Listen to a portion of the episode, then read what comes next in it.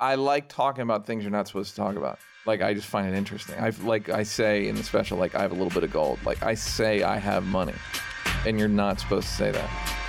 Like it gets a laugh because it's you're not supposed to say it, so people then laugh at it. But I like saying like I have depression. I'm a starfucker. I'm my debt. Like I like saying that stuff because it it's again it's a bit of an eight mile thing where it's like I am white. I am a fucking bum. I do live in a trailer with my mom. Like you sort of take people's like, what's the worst thing you can say about me? Okay, I just said it. So what else do you have? Let's start the show. When the world gets uncomfortable, it's time to tell a joke. Comedy has always been a way to cope with and trivialize the demons that exist in our world. To laugh is the brief respite against the unfathomable.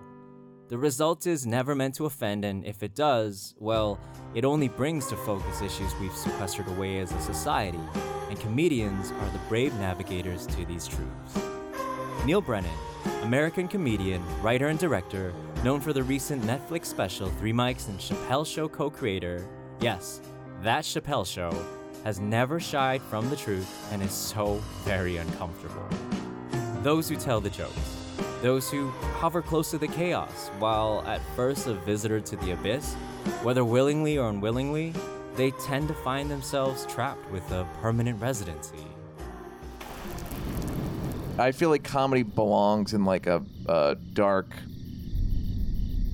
dark, dank, moist place. It's like the place where like mushrooms, mushrooms and comedy grow next to each other. Like whenever I see people in comedy like getting dressed, I'm just like, eh, shit's not funny. You're not getting funnier if I'm going to the Emmys or the Oscars. Like you're just not. It comes from pain, heartache, rejection, humiliation. We've all heard of the comedic geniuses who've died too soon. Ah! When the world gets uncomfortable, it's time to tell a joke, but for those who tell these jokes, maybe the world is too uncomfortable. As for Neal Brennan, there's been a lot of jokes to tell. Full disclosure though before we begin. A. This episode contains a lot of coarse language. And B. Well, we were fortunate to meet up with Mr. Brennan in a chance encounter in Hong Kong, so shout out to James for this. And this story has been in the vault for some time, um, always like a work in progress. Maybe because it's of the subject matter, the complexity, or even the approach to the story itself. But there's been this underlying question we found that hits quite close to home especially since many of the friends we've met in the creative field or people in our family have expressed the same notions and concerns and ideas and issues. So we've talked to Neal about his comedy, his depression, how he's dealt with it, and at the same time, we'd like you to consider the correlation between depression and creativity. Behold, Simi, life, real life, a thing that we have been denied for far too long. Good morning, my neighbors! Hey, fuck you! Yes! Yes! Fuck you too!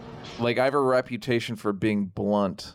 The world is constantly talking to you and just it's mostly garbage.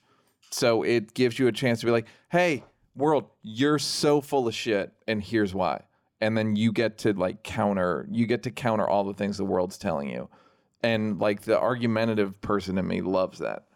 I feel like people are in comedy because they're like, well, what else are you going to do to me? Like, if I fail at this, it's still more interesting than if I fail at anything else. Like, I'd rather fail at this than the other things I've been failing at. So, uh, and there's a bit of a, there's something about doing stand up that is suicidal, meaning where I say I liken it to like jumping out of a plane and you just got to hope the chute opens. You're gonna jump or jerk off. That's my man! it's a there's a huge risk but if you're dissatisfied to begin with the risk is minimized because you're like "Hmm, i'm not i'm not flourishing now so i'd rather risk failure at that and then than this like this parade of failure that i've been involved in the parade of boredom and failure and anonymity and desperation quiet desperation that i'm i'm that my life is now To create. For some, it's for validation, others, a catharsis, or even a bit of both, and in overall, an underlying need to express. One thing Neal is right about is the risk. It's the price of admission, and you really need to be this high to get on. But what motivates us? To prove we have something inside? Is it because we've nothing to lose? Who are we doing it for? In this case, how did Neal Brennan's Netflix comedy special Three Mics come about? I did an hour on on Comedy Central called Women and Black Dudes that I'm a big fan of. I've liked it a lot, but it didn't really have much impact. So I knew like, all right, well, I'm not doing another just straight talking for an hour special because no one cares. Today, the Chappelle Show equals comedic cultural phenomena. And at some stage in your life, someone probably has shouted at you, I'm Rick James, bitch. Half hidden in the writing credits was Neal, and for the most part, Neal's influence was not quite publicly known, even more so when the show abruptly ended. While some in the industry knew parts of the truth, there was a lot more to the story, a story that Neal felt compelled to tell. I was like, I knew that I needed to kind of tell a fuller story of myself because otherwise, uh, I'm just like Dave's partner, like at best. Like, ah, you're that dude who wrote Chappelle Show, and then you got into an argument with Dave. Maybe some people, some people know that, some people don't. Um, so I wanted to talk about things that were not that kind of things that I wanted to like. Well, the depression part, I wanted to like just get out there. In recent years, the term clinically depressed has been thrown around casually as a punchline for sadness. Ironically, the conversation is taken way more seriously when it's from an actual comedian talking about his own depression in earnest. Whenever I would talk about it on podcasts, people would be like, "Hey, man, I really appreciate you talking about that," and whatever. So I knew that it was it would resonate with people, and it has like on on Instagram probably or Twitter on a daily basis. Somebody at, when the special first came out, it was like ten people a, a day, and now it's one or two a day of people like thanking me for talking about it. And yeah, I've had I had people come up to me and be like, "Dude, now my I feel like my wife will understand me better, or I understand my wife better, or I understand." So that's been great because I don't have any shame about depression. Like I'm like I don't give a shit. It's like fucking having like uh having like uh high blood pressure or something. Like I not, at least high blood pressure you you probably ate too much sodium. I did nothing. it just happened to me. So I'm happy to talk about that and and then the the middle one, the the second one about star fucking and standing, you know, sort of being more um open about be more like wanted to do stand up and instead of just being a writer and being self more self determining. Three Mics was part stand up, part work in progress, and part confessional, all done in between the transition of three microphones on a stage. Now, if you've seen it, you'll notice that Neil was extremely heartfelt and candid, and perhaps by turning the topic inward towards himself, something other than laughter was taking place empathy and understanding through a transformative and subversive body of work. that was like a combination like telling on myself for being a star fucker and also I don't know if they what the Olympic coverage on TV is like over here, but in America they always have like a backstory for the athletes. Like he used to he couldn't his mom worked at the pool and he used to have to swim from midnight to three in the morning. Just all those like backstories and it makes you appreciate the person. I felt like I needed to have some kind of backstory because otherwise it was like, who is this dude? Like I said, it was like he's Dave's old partner, but him and Dave got into a fight and and no one's gonna side with me against Dave. So it was like, all right, I just need to sort of explain who I am and how I got here and what led to this. And kind of letting people like know that like, hey, you like me. You don't know it, but like you've liked the things I've done. So you should you maybe could give me a chance. I actually had a dream last night that I did another three mics show and people were like you're doing it again and i was like yeah but meanwhile i like don't have any sad stories and any more sad stories and i don't have any more one liners so i kind of can't do another three mic show but in my brain I, my my dreams i was doing it I guess this means you like me. You really like me. You like me. You really like me. When we finally got around to asking Neal about his depression and his thoughts about it, it's funny to think about how guarded we were when we asked him. I mean, he was super open with it, super candid, but we approached each question like we were walking on glass. Thankfully, it's with the same frank nature in which he connected with so many through his show that dispelled any furtive attitudes we had about this taboo subject. In retrospect, why were we so nervous about talking about depression? Have you tried putting a bag over your like? There's, it's not, it's not easily explained away. It's also not a, uh, like, yeah, it's just not. It's not like a choice that it's like sneezing where you just like, oh, you know what you got to do. Yeah, I guess it's just not a choice. It's not. It's just like a thing that it's it's an affliction, but it's not like a a uh, thing that like ah, you just got to run more. Have you been outside? Like, if you need fresh air. It's no, you need medicine. It's not like, well, let's. I'm gonna tickle you. It's just another thing. Like you don't need to go into the other room and talk about it in hushed tones. Like uh, it's like anything else. Like that's like the evolution of society. Of like homosexuality is not a choice. You don't need to be like, I think he might be. You know what I mean? Like, in, in same with depression. Like, you don't need like, it doesn't need to be uh, stigmatized in any way. It's just like it's literally like high blood pressure is not a good example. It's like having a sciatica or something. It's just like I don't. I need to do something about this. Like or having like needing glasses. Like I'm not ashamed. Although I am pretty ashamed of having to wear glasses. I'm kidding. I've actually gotten. I'm cuter with glasses. It turns out. So thanks, guys. Nice glasses, Four Eyes. Yeah, nice shoes. Uh, two feet. if you just feel isolated or feel like uh like you don't get I mean there's plenty of things that I like that in society that I'm like I don't get it but if there's too many of them if you don't experience joy if you see people enjoying themselves and you're like I don't get it that's pro- you probably have depression. Uh I can spot it. It's like a countenance thing. It's just like their their uh overall energy or vibe. I can just be like oh you need medication. Neal's been known to keep a handful of influential friends from the realm of entertainment and fashion, therefore, he gets a first hand look into the experiences of others. While these comments were made prior to Kanye West's most recent reactivation of Twitter, it suggests that there may be some subtle clues around what depression entails. Beautiful thoughts are always besides the darkest. I can always tell when depre- when rappers are depressed. Like, oh, you just need medication. Like where everyone was saying Kanye was like, oh, Kanye. I remember Chappelle and another buddy of mine were t- had seen Kanye and they're like, he seemed in great spirits. And I was like, no, he didn't. I can tell you he's having a manic episode.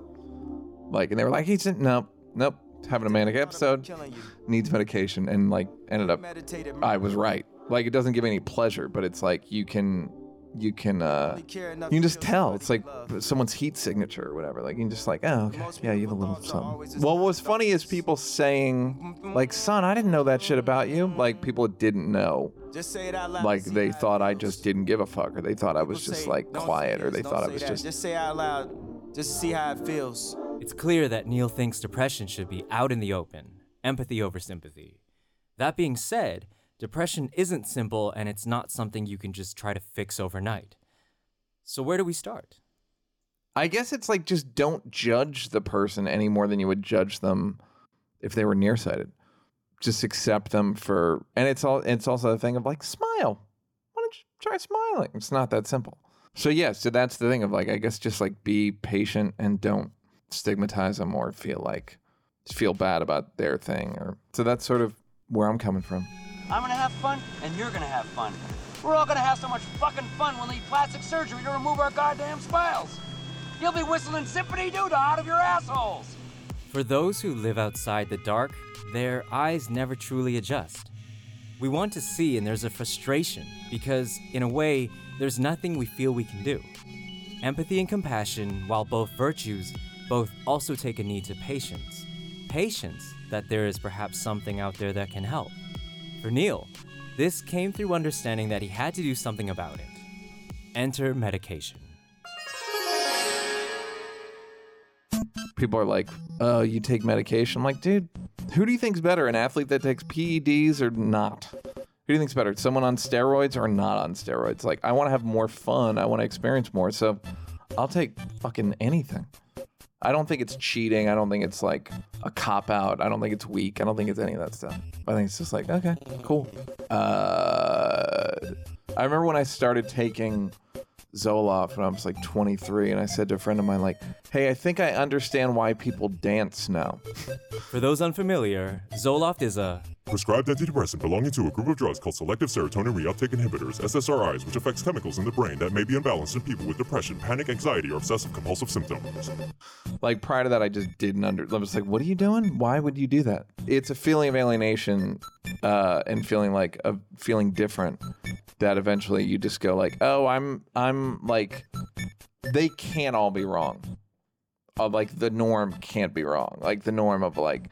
Are we having fun or like love and fun and happiness and all that stuff? Is like, well, I did Zoloft for like nine years and it was great. And then it stopped working. Then I tried probably five different pills, five different, and then ketamine. It's a horse tranquilizer and people use it for as an antidepressant now and f it just didn't work for me. It was like you it's a drug. It's like a heavy drug it's like a party drug. I think this dose was either a huge dose or a tiny dose i don't remember. Um, and you're in a doctor's office tripping your fucking face off. Um, but it just didn't it didn't work for me long term. So while medication works, it's important to know that it's not a solution. It's not a solution. That sort of language is almost dismissive. The path to wellness is fraught with paths as complex as getting there, and it's important to know that if one thing works, it might just be temporary. In Neal's case, it was a path of evolving experimentation to find out what worked best for him. uh, TMS, transcranial magnetic stimulation. That's the one where they um, they hook a thing up to your head and sort of sh- shoot MRI beams into your head, and that worked great. They just like shoot like, and it doesn't feel like anything. It just feels like a weird tapping. Uh, and I'm back on. Long story short, TMS worked. I wasn't on anything. Then, speaking of, of uh, performance enhancing drugs, I was talking to a guy. He had some HGH that he could give me. It was like cream, and I was like, "Yeah, I'll take HGH." So I started taking HGH, just rubbing it on my arms. Uh, within two weeks, I was having panic attacks, which I've never had in my life. Stopped taking HGH, kept getting panic attacks. Probably my worst moments were the week before three mics. I was getting panic attacks on stage. And I was like, what the fuck is happening? It was crazy. And that was due to the HGH and all that stuff. So, uh, but once I stopped taking it, it was cool. As Neal continued to talk about his experiences with his treatments, one underlying theme seems to permeate his motivations. Again, there's a feeling of wanting to be included, accepted, and understood, but more so with a sense of urgency.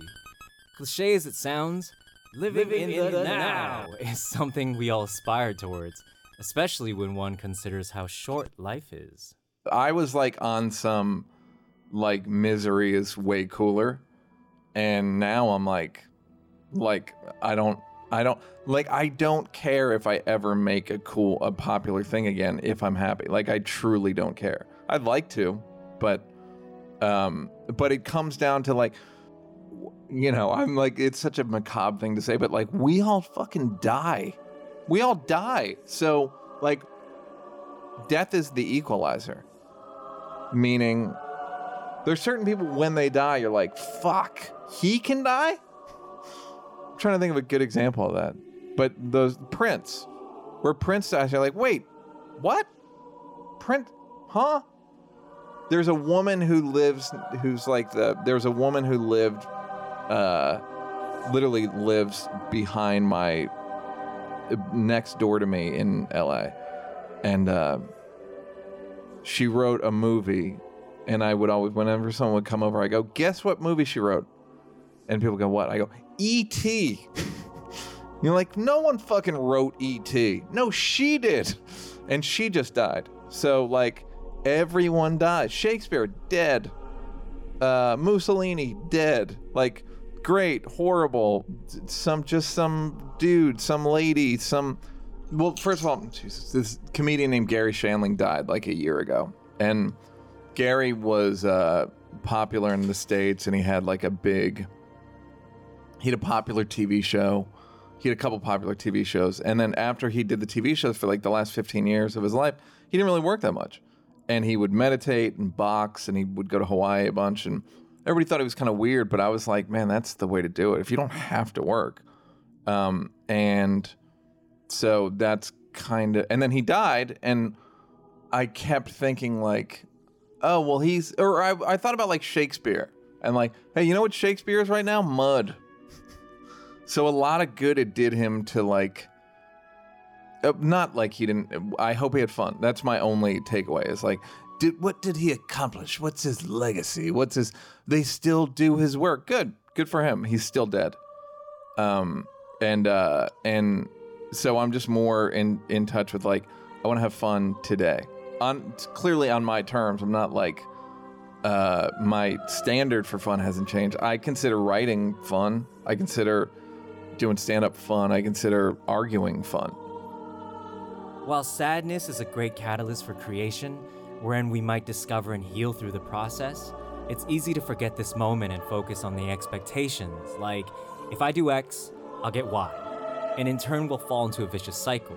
We create because we're sad, but stay that way since we judge our work's results and thus ourselves. From there, we continue to create, each time further and further away from the original calling. However, if you do this cycle enough times, maybe, just maybe, you can learn and be aware of this perspective from the process. I still don't know what gives me inspiration, but I think perspective is never bad. So maybe it will, maybe it won't. That's the thing is I'm trying not to see be in the last 6 months or so I've gotten way more sanguine, I think is the word um about like I'm way less work oriented. So uh I'm more interested in like I want to have fun today. I don't want to like I I don't I'm trying not to put my like self-esteem in with my work stuff, which is what I did forever, which is what I did for like my whole career and like waiting for things to like as I talked about in 3 mics is like I didn't get a lot of like support or self-worth from my father especially and there was sort of like competition and all this stuff. So it was I was always like a lot of my inspiration for achievement was like I'll show them. And then what you realize is like no one's even paying attention. Like no one's like uh people it's sort of like everyone's running their own race and and having their own sort of inner monologue and they're barely like, "Oh yeah."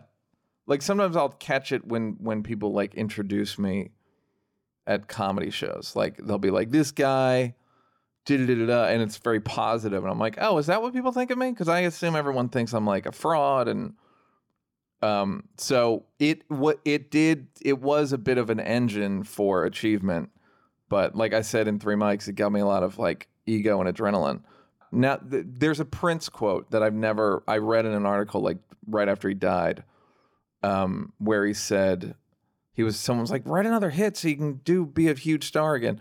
And he goes um he goes look man i've been to the mountaintop. There's nothing there. Uh, which is great and no one ever says that. There's such a push to achieve things. I love in america when they go you gotta work hard and you gotta play hard. It's like i'm not gonna fucking play hard. Shut up like let me relax and enjoy myself so um so I, I say all this as somebody that's fairly accomplished and has made some money. So it's easy for me to go like, you guys, see the thing is everyone should relax. I don't I, I think everyone should relax, but at the same time, it's easier for me to say because I have some money. So, does it ever get better? Are we having fun yet? What's the point of it all? More importantly, who are we doing it for? Floating through time and frozen in a moment, we're living in a culture of distraction vying for our finite attention, a momentary tonic for what ails us.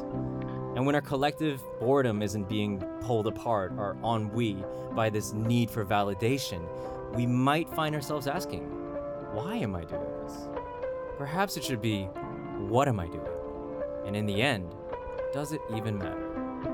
Ironically, for a comedian whose survival depends on whether people get it or not, Neal seems to get it the most. You're on the Macon website, and you're. I'm Neal Brennan, and I hope you fucking learned something. I don't know what you what you came here for, but I hope whatever it was whatever you came here for, I hope I uh, delivered. Thank you.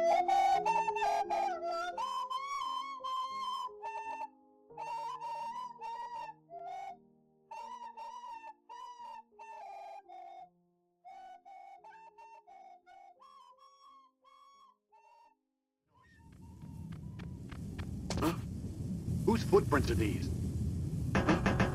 What was that noise?